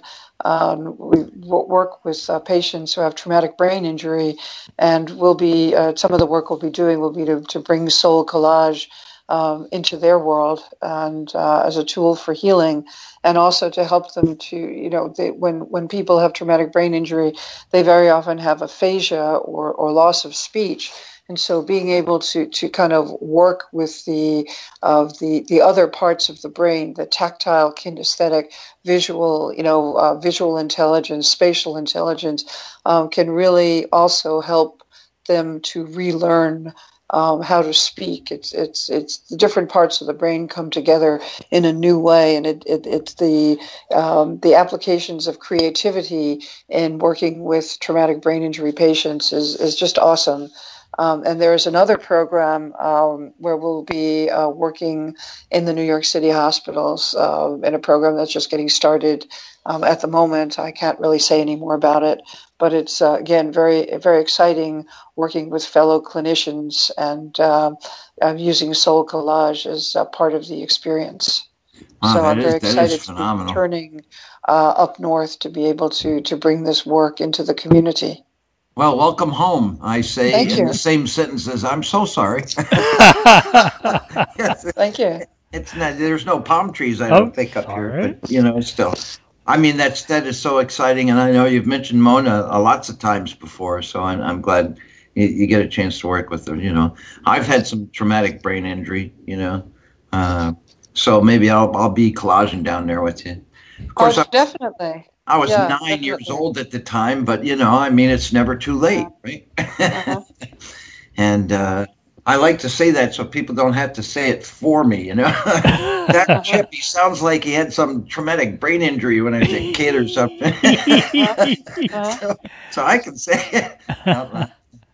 Yeah, fractured my sky, fell off this high dive, you know, backwards Ooh. concrete, 13 and a half feet below. When I, three days after my ninth birthday, you know, fractured my Oh, was kind of comatose for four days. You know, they they told my uh, parents that I was I wasn't going to make it, and I snapped out of it. And then they said, "Wow, it's a miracle!" And they actually charged him a miracle fee for that. Oh my goodness. yeah, welcome to New York, baby. Oh wow. you know, uh, just wanted to share that because you know.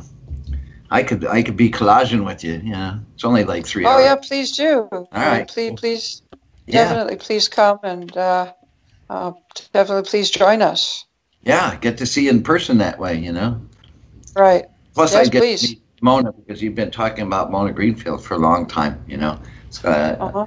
I mean, I think the first time I ever talked with you, you mentioned her. So I think that is so cool that you get to do some stuff with her and and uh, and really make an impact on on people. You know, I mean, person to person, because I know you really like, you know, that human to human uh, touch, and that's a beautiful thing. Yes.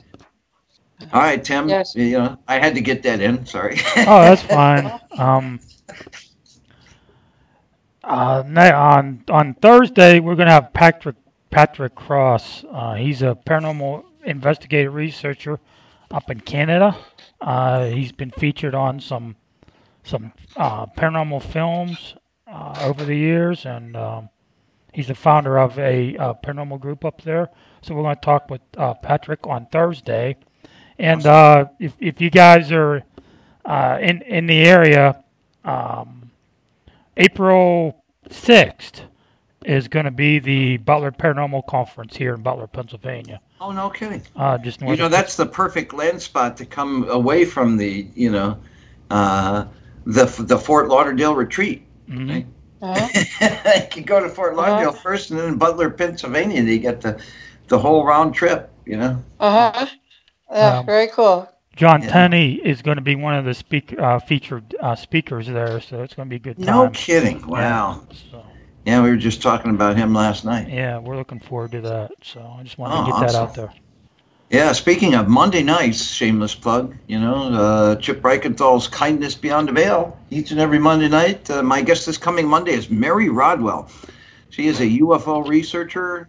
She has uh, done hypnotic regressions for uh, thousands of people who have had contactee and abductee experiences. She works with hybrids. Uh, she works with experiencers, abductees, and contactees of all kinds. She's part of the Dr. Edgar Mitchell Foundation for Research into Extraterrestrial or Extranormal Experiences, or Free Foundation. She is their most prolific researcher, and she'll be my guest Monday night right here on this network, WCET.FM, on Kindness Beyond the Veil, Mondays from 7 to 9 p.m. Eastern, uh, right here. Tim. Yeah, I also want to add uh, Tuesday, uh, March 5th, we'll be talking with Dr. Irene Scott. Uh, we're going to talk Yeah. about UFOs and her book, Awesome. uh, Sacred Corridors. She, uh, it's available on Amazon. So we'll be talking to her on the 5th of March. So Right. I- and um, uh, don't forget the book, The Five Gifts, or uh, tr- uh, try uh, your luck with SoulCollage, or in order to reach Nori- Laurie Nadel uh, for some person to person inquiries about your own acute stress or trauma, PTSD, or anything like that, uh, check out laurienadel.com. My mouth ain't working. See, it's that traumatic brain injury from age nine. Uh, Laurie is L A U R I E. Nadel is N A D E L. LaurieNadel.com. You can also find her books on Amazon and pretty much any bookstore in the world. Uh, Laurie, if people want to contact you, any other ways to do that that you recommend? Uh, well, there's contact on LaurieNadel.com. Um, you can follow me, uh, direct message me on Twitter at Dr. Laurie.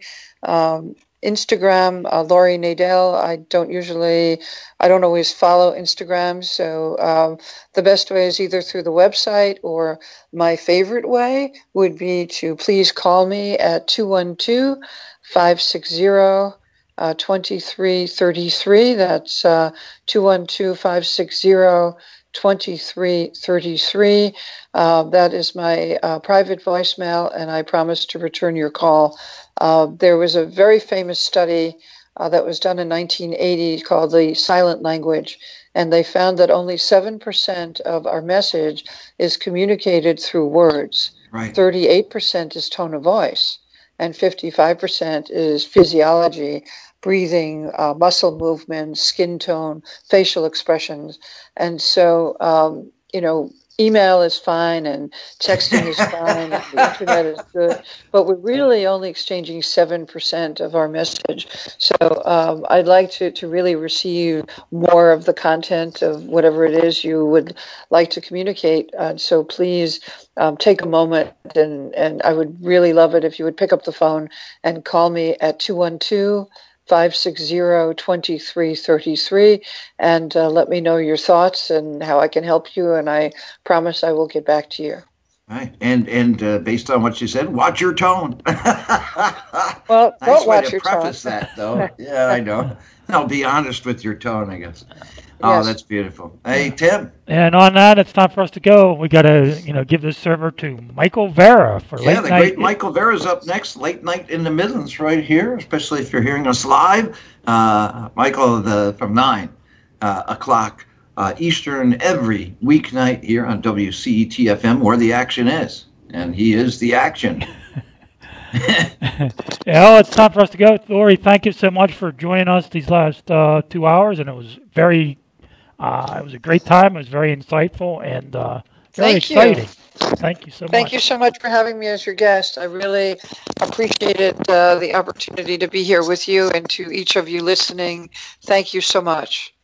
And I, I will have the um, the archive available on your on your Skype account as well. I'll have that uploaded here shortly after we get off the. Yeah, the he's air. good with that. Yeah, that's the magic Oh, of Timmy. thank you.